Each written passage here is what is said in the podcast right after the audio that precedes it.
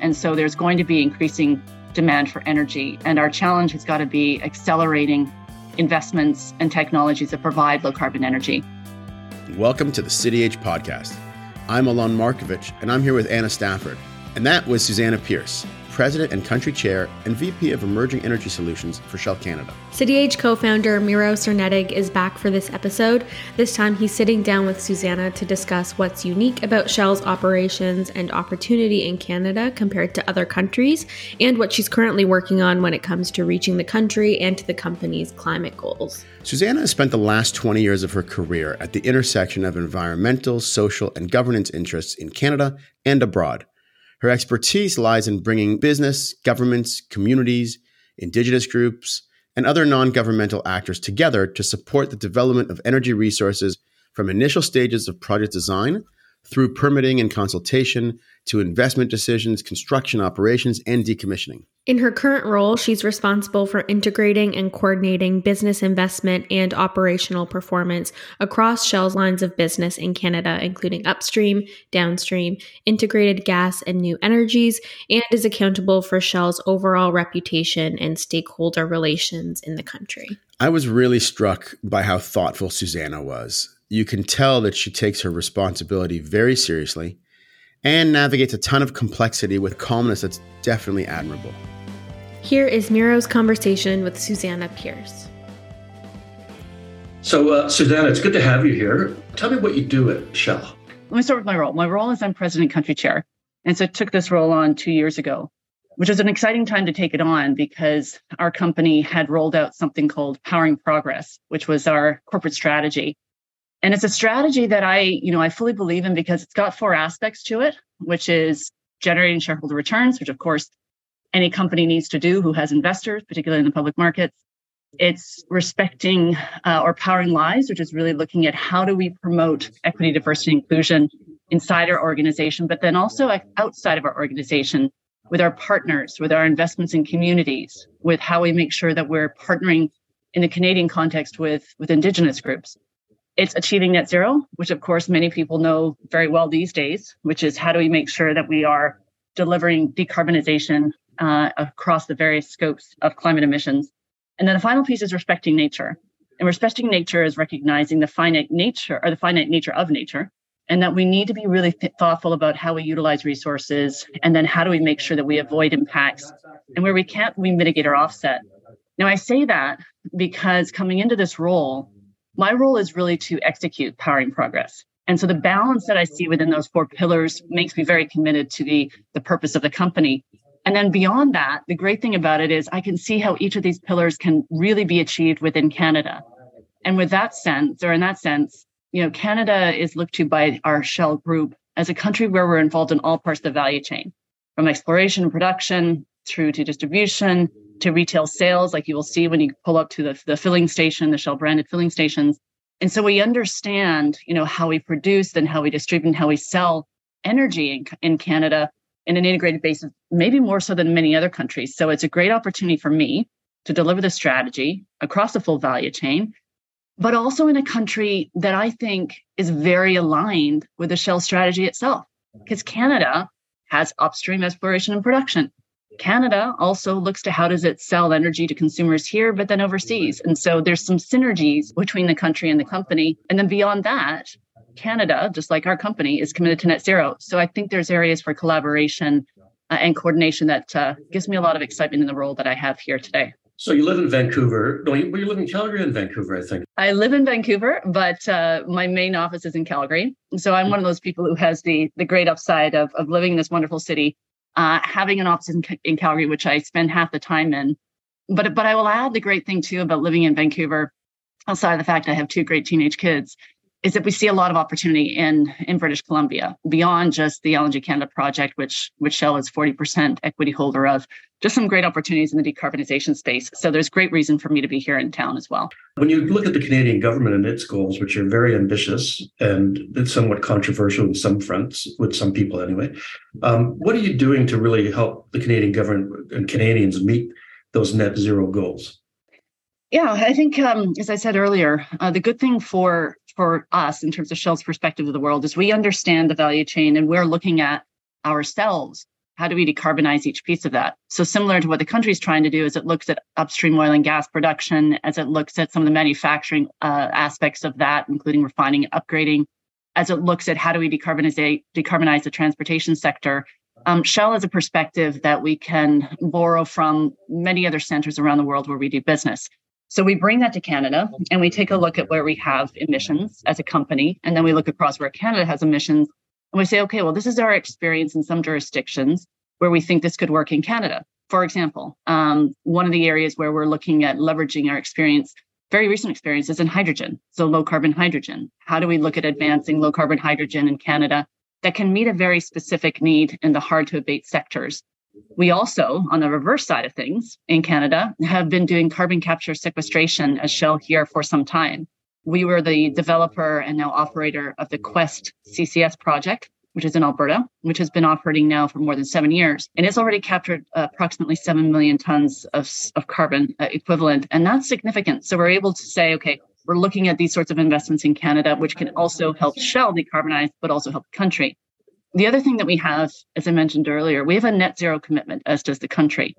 Uh, and so we will meet that net zero commitment as a Shell global company but in doing so, we'll also look at decarbonization opportunities in Canada because there's there's great opportunity here. I think again from the perspective of the underlying foundation, regulatory foundation that we have here.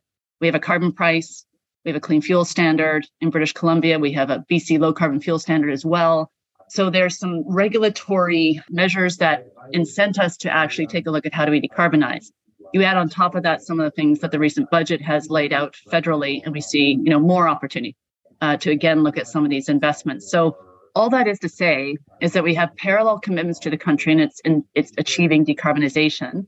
And I think that sets us up to work well as we sort of identify opportunities, but then say, okay, well, what are the constraints to delivering those opportunities in Canada? And that's probably my number one role, which is how do I attract as much investment in Canada as I can from Shell Group? And, and that's not an easy thing, given the fact we operate in so many different countries. And of course, all the various things that we see happening in other countries like the United States. But it does require that I'm creative. It does require that I work with teams here that we have that are solutions oriented. And it requires that we work across stakeholders, governments, indigenous groups, communities, et cetera. And so, uh, yeah, I think we're very much aligned and kind of walking down this path together to try to achieve these decarbonization targets. Maybe the last thing I'll say is that these are not easy. And I think we've all realized that we have to make significant uh, reductions to meet targets in a very short period of time. And as a country uh, and as a, as a global economy that continues to be very largely fossil fuel based, that can only happen with significant disruption. So we need to be mindful about that. We need to think about how do we mitigate that. And it's not going to be easy, but again, that's where we have to roll up our sleeves and say, well, what is possible? What needs to change to make that happen? And then how do we collaborate across the various jurisdictions to see that it does? People have been talking about hydrogen and you know using hydrogen in all kinds of um, ways for decades. In some ways, it's it's happened, but why why is this the hydrogen moment? Do you think? I think this is the hydrogen moment, uh, in part because uh, there's been a realization that in achieving our carbon targets, we can't electrify everything. It, it doesn't make sense to electrify everything, particularly in these hard to abate sectors. So sectors that that require uh, a lot of high heat applications. So that could be steel making, cement making, even refining and upgrading. You need to have um, an energy source that can actually provide that level of energy density. And then beyond that, you know, electrification of some of these heavy duty and medium duty trucking trucks and, and transportation routes is also very difficult because you'll need a very large battery, you'll need a lot of charging infrastructure. Um, and so there's an opportunity there to leverage hydrogen as a source for the non light duty transportation um, requirements. So we're seeing that there's application uh, in areas where electrification doesn't work. We know that we've been using hydrogen, for example, in, in manufacturing and upgrading refining for some time, but now we're seeing how we can use it more broadly. We still have a challenge, however, in making sure that that hydrogen is uh, one low carbon. So it has to be not gray hydrogen as they call it, but hydrogen that if it's made from natural gas, you capture the emission emissions and store them. Or if it's electrolysis, that of course that doesn't have the emissions associated with natural gas direct derived hydrogen. But once you are able to actually create the hydrogen, now you need to make sure that customers, one, are willing to pay for it, and two, have the infrastructure to consume it. So, all that is to say is that we see increasing applications where we can't electrify. We know how to create hydrogen and do it in a low carbon manner. But now, what we really need to do is make sure that all pieces of that value chain, from the production through to the consumption, are working with us. And for us right now, it's really making sure that the price of that hydrogen competes with alternative sources of energy, whether that's diesel or other, and that the consumers have the infrastructure. You know, so for example, I joke about this quite a bit, but if you drive from YVR and you go down Granville and then you look to the right and you see the Shell station, you'll see that we have a hydrogen pump there. The only challenge we've had over the last years that we've had that pump there, not a lot of people are driving hydrogen cars. So while we can produce the hydrogen and we can put a pump in, unless consumers are consuming it because they have hydrogen cars or infrastructure, we're not getting further ahead. So again, we've got to work on the customer base in the right place. And then we'll see things really, I think, take off, particularly in these areas where it's hard to electrify. Is there any particular project that you're involved in um, in Canada or North America that where you really see the future of this? Well, you know, we're involved in a few right now. And to be honest, I can't probably talk about them too broadly right now. But what we are actively doing, as I, I kind of just described, is making sure that each part of that value chain is uh, working together, that we are able to site it at a place where it's acceptable to the communities and indigenous groups, that we can produce the hydrogen in a low cost, low carbon manner, that our consumers want to consume it. So we're actively piecing the entire ecosystem together in, in at least a couple jurisdictions, maybe more than that in Canada. And that's fantastic. And what I, it, it gets me very excited. Again, uh, as I mentioned earlier, I compete for capital with the rest of Shell uh, companies all over the globe. So as we do that, we've got to again make sure that we're competitive, and that's also part of our challenge, making sure we piece the pieces together, and then at the end of the day, that we provide the right uh, and most optimal investment opportunity for Shell, so we can get that capital to invest. Vancouver, of course, has one of North America's biggest ports on the west coast. I understand Shell's doing some work with them on the diesel front. Can you explain that?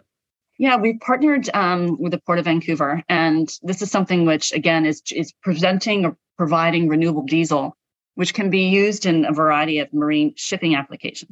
And and that's something which we've been looking at again as one of those interim steps where prior to getting into some of the future fuels, including some hydrogen, that there's an easier way to decarbonize shipping fuels, and that's through renewable diesel, which basically supplants fossil fuel based diesel but can lower emissions quite significantly. And so, in this sense, we've got this low emission technology initiative, which is a partnership between the port, province of British Columbia, to try out these zero and low emissions fuels and technologies. And we are, of course, providing the renewable diesel. And there, it's being used for about three different uh, uses, including for the patrol boat, the locomotive, and a support truck. So, testing it all through, and it's going quite well. How do you make renewable diesel? Yeah, so renewable diesel is typically using um, either uh, sort of used or, or canola oil or used cooking oil. And that's essentially processing it the same way that you would use diesel, but it's with, of course, a renewable uh, feedstock. So that's basically how you would create it. And then the good thing about it is you can drop it into the existing infrastructure, um, typically the same sorts of uh, trucks and, and ships in the sense that you have in the past. And by doing so, you can also lower emissions by close to 85%. So you can use it with existing diesel engines. You can lower your emissions quite quite substantially. So that's the nice thing about it, where the customers don't have to make a whole bunch of upfront investments in order con- to consume this lower carbon fuel. How much of what Shell is doing uh, will impact the carbon footprint of cities? Do you think? After all, we're called CityAge, and that's what we mm-hmm. really spend our time on. Is you know how do we build cities for the future? Yeah. Um, Seventy percent of you know GHGs are coming from cities in some manner. How does this uh, change that?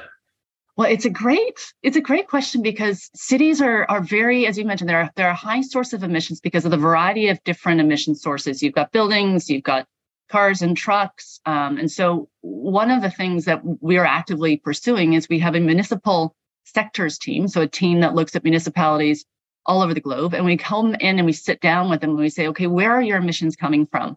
And our Shell Solutions team will then say, well, this is how we can actually help you remove some of those emissions. So, for example, if the city, the city of Vancouver, has a bunch of fleet vehicles that they drive around the city, if those are presently using diesel or gasoline, we can work with them to establish EV charging. We can work with them to make sure that they have, again, these Shell charging stations where all of those fleet vehicles could recharge. So we'll help them on the transportation side of things. We can look at building efficiency. So, how do we help you optimize your buildings by going through a process of looking at where are the emissions coming from? How do we help you decarbonize? We have things like virtual power plants where we can also help uh, cities procure renewable power instead of actually having to, again, procure power where it's more carbon intensive. This isn't so much a problem in Vancouver, but in other cities it is. And the other thing that we also do that can also help with cities is very often cities have challenge just getting um, budgets approved. Well, we can enter into a relationship where we would put the capital up front for the infrastructure and then basically charge that back. So cities can avoid having to go through huge budgetary measures, but we can enter into a relationship where we can basically set up the infrastructure and then charge it back almost on a on a leased basis. And, and that can also work out quite well for cities. So in short, it's looking at the city's footprint, finding where the emissions are coming from, and then working to derive solutions for them to help them get uh, those emissions down. That, that's hardly your uh, the traditional view of what an oil company does, I would say. well, it's it's it isn't, but you know, com- Shell has always been looking at things on, on what we call Shell solutions, and the, the thing that we also look at is where do we see opportunities to provide some of these lower carbon fuels that can generate a return for us as a business but then also help us meet our decarbonization commitments as well. So there can be a nice relationship there where we can sell lower carbon fuels, it helps us reduce emissions. And, and we're constantly looking for customers in that sense. And cities are definitely one of those that we look to as well.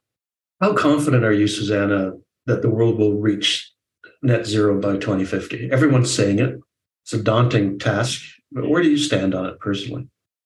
Well, personally, it's a daunting task. And I think um, the challenge is one where, as I mentioned earlier, we are still uh, producing emissions using fossil fuels, and there's still increasing demand in a growing economy uh, all over the world, and economies that you know are, are, are low income economies that would like to prosper. And so there's going to be increasing demand for energy, and our challenge has got to be accelerating investments and technologies that provide low carbon energy. But it requires the greatest amount of collaboration uh, and commitment that you know i we speak about what happened during covid in canada. Everybody saw that we had a challenge we had to work together to achieve the best outcome. That's kind of the same thing we've got here except it's it feels less of a present crisis to so many because that's why we're not seeing the same level of i think collaboration. So i guess the biggest obstacle that i see is not one that there's a variety of different technology solutions and pathways we can we can find. It's just how do we get the various stakeholders, governments, subnational governments working together? And how do we make sure that if one nation uh, continues to increase emissions, that another nation doesn't think that that's the license for them not to reduce? So we have to create the right sorts of incentives to make that happen. And one of the things that I'm very much a proponent of, and it's very challenging for us in Canada, is that we see increased collaboration across the provinces because we are a country, of course, and each of the provinces has different trade-offs and different emissions profiles um, as it relates to to GHGs or greenhouse gases. But we will not get there if we have siloed climate policies, if we reduce the scale of the market in which we can find the lowest carbon abatement opportunities. And yet in Canada, we still have these, these sub-national climate policies that don't speak to each other. So I think for me, going to your question, I don't think it's so much that we don't know how to get there. I think the challenge is just the embedded um, it's just the, the embedded ways that we work across jurisdictions or don't, that we have siloed climate policies, and that we haven't really got the right incentive structures in place to make it make the investments happen as quickly as they need to. So I'm I'm I I continue to be an optimist because I continue to look for ways where we might find great uh, solutions and ways of working better together than we have. Um, but I, it's a huge challenge for everyone, and I am I'm not throwing the towel yet because we still have to to work every day to help us decarbonize and find those fiscal and regulatory and and collaboration solutions. But it's a huge challenge. So, Susannah, one of the things that really impressed me about you and last time we met was your involvement in the Wilder Institute. And uh, I wonder if you could explain that to the listeners. Yeah.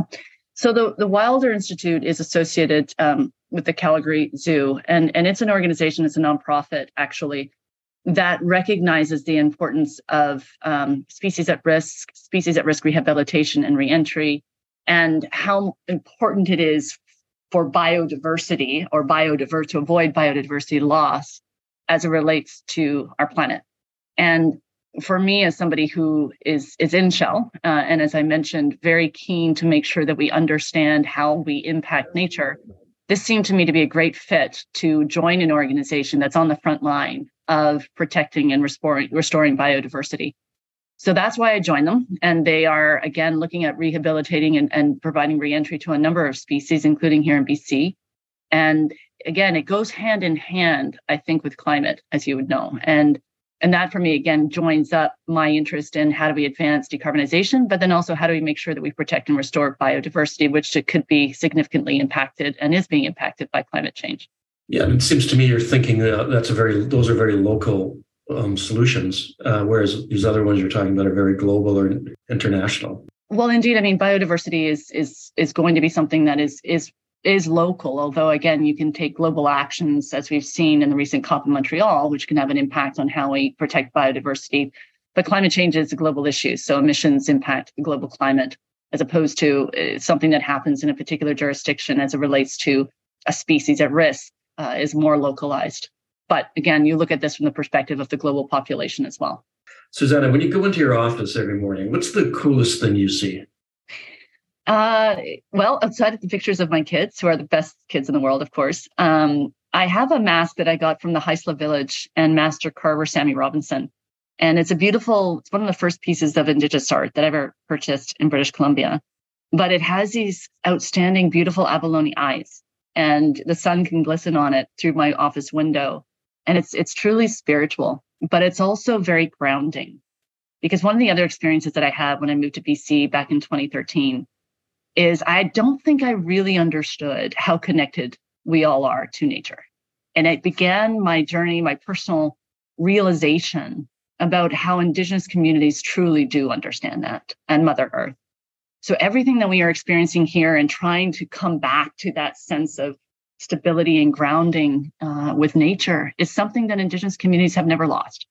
And so this mask, again, for me in my office, brings me back to Kitimat Village and to Sammy Robinson, the master carver, but it's also a very uh, a very good reminder uh, for me about my role and and how I am from and and need to protect nature.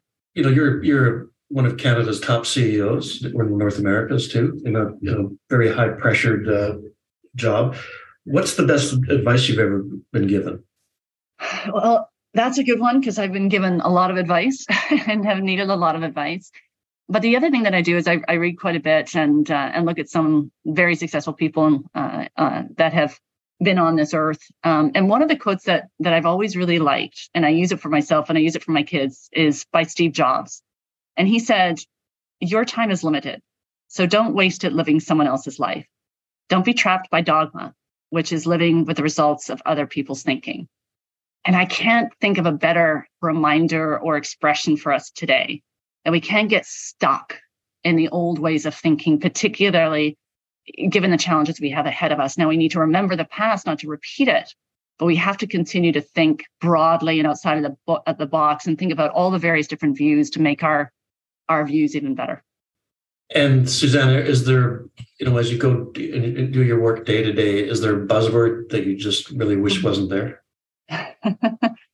Well, one that sort of strikes me that gets overused um, and really needs greater definition is uh, is green this or green that. Um, I, I, think it's very important. Again, coming back to this sort of we need to electrify everything, and electrification is all good. Well, it's it's not an all entirely green too. You know, if you think about the land impact of solar panels, or you think about again some of the impact of wind turbines, or how and where wind turbines are manufactured. These are not purely green technologies. And so I think it's important for us when we say stuff like green, what do we really mean? Because there is really no pure green thing. There may be less impacts and there are trade offs, but we shouldn't use bucket terms like that to, to create positions and, and make decisions. Great, Susannah. Thanks for talking to us. Well, thank you. It's, uh, it's been fun. Yeah, and we'll hope, hopefully see you at City H pretty soon. I, I look forward to that. That'd be great. And we're back. Another great conversation. I especially appreciated what Susannah said about electrification and this idea that we can't just electrify everything. Sometimes the focus on electrification can feel lopsided where we know we actually need a collection of different types of solutions. Yeah, I totally agree. Um, this was the second last episode of season two. Our final episode is in two weeks, where I will be talking to the president of the Howard Hughes Corporation, Jay Cross. Second last episode, the penultimate episode, one of my favorite words. Mm-hmm. Um, if you've liked this second season of the CityAge podcast, please give us a rating wherever you listen. We love doing this, and we don't plan on stopping anytime soon. So your support means a lot. This was the CityAge podcast, and we'll see you next time because, after all, you can't build the future alone.